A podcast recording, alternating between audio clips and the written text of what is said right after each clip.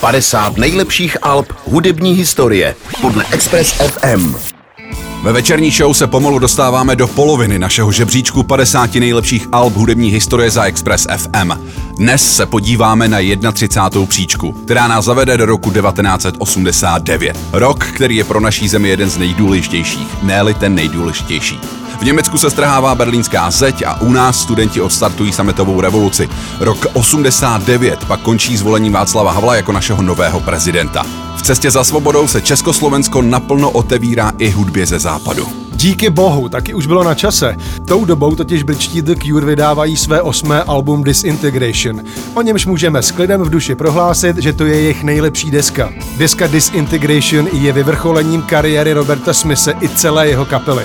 Milník, který je zachycuje na špičce jejich tvůrčích sil a jak tomu u muzikantů občas bývá, stále zatím i deprese a taky drogy. Robert Smith měl před třicítkou, což ho děsilo. Uvědomoval si, že ostatní rokové ikony složili svá největší díla dávno před 30. rokem a své komerční úspěchy předešlých alb chtěl proměnit v něco hodnotnějšího a hlavně trvalejšího. Celkově cítil odpor k velké slávě, která s úspěchem jeho kapely přišla. Od slávy začal unikat Kel SD, které se na podobě osmé desky Cure podepsalo. Album se stalo pochmurným a depresivním a jasně tak opouští náladu předešlé komerčně úspěšné desky Kiss Me, Kiss Me, Kiss Me.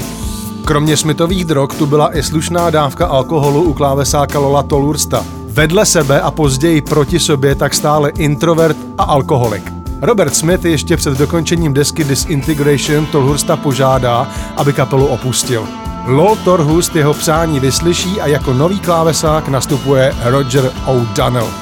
Cure v čele s Robertem Smithem se na Disintegration vrátili k ponuré estetice, která se u nich projevila už v počátku 80. let. Album se vyznačuje výrazným používáním syntezátorů a kláves, do toho pomalé kytary a Smithův introspektivní vokál. I když je album díky tehdejší náladě svého frontmana schválně depresivní, tak tu najdeme i dostupnější singly, jako je Love Song, Pictures of You a nebo Lullaby. I tak byla pochmurná nálada Alba nepříjemná pro tehdejší vydavatelství, které chtělo celou desku odložit. Vydavatelství kapelu obvinovalo, že chtějí být pouze úmyslně obscénní. Robert Smith následně prohlásil, že v tu dobu si uvědomil, že nahrávacím společnostem vůbec nejde o hudbu ani o to, kdo Cure vlastně jsou a čeho chtějí dosáhnout. Jak bylo uvedeno uvnitř desky na obalu, album bylo smícháno, aby bylo přehráno na hlas. Tak to zesilte.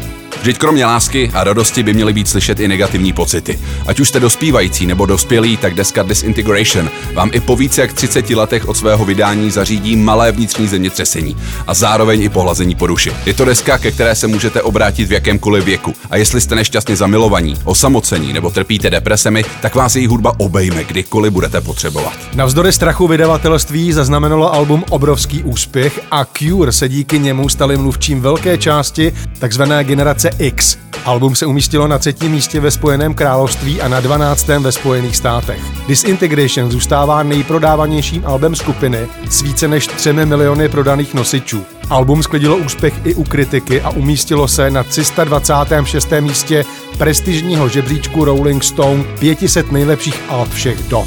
My jsme ho dosadili na 31. místo žebříčku nejlepších alb historie podle Express FM.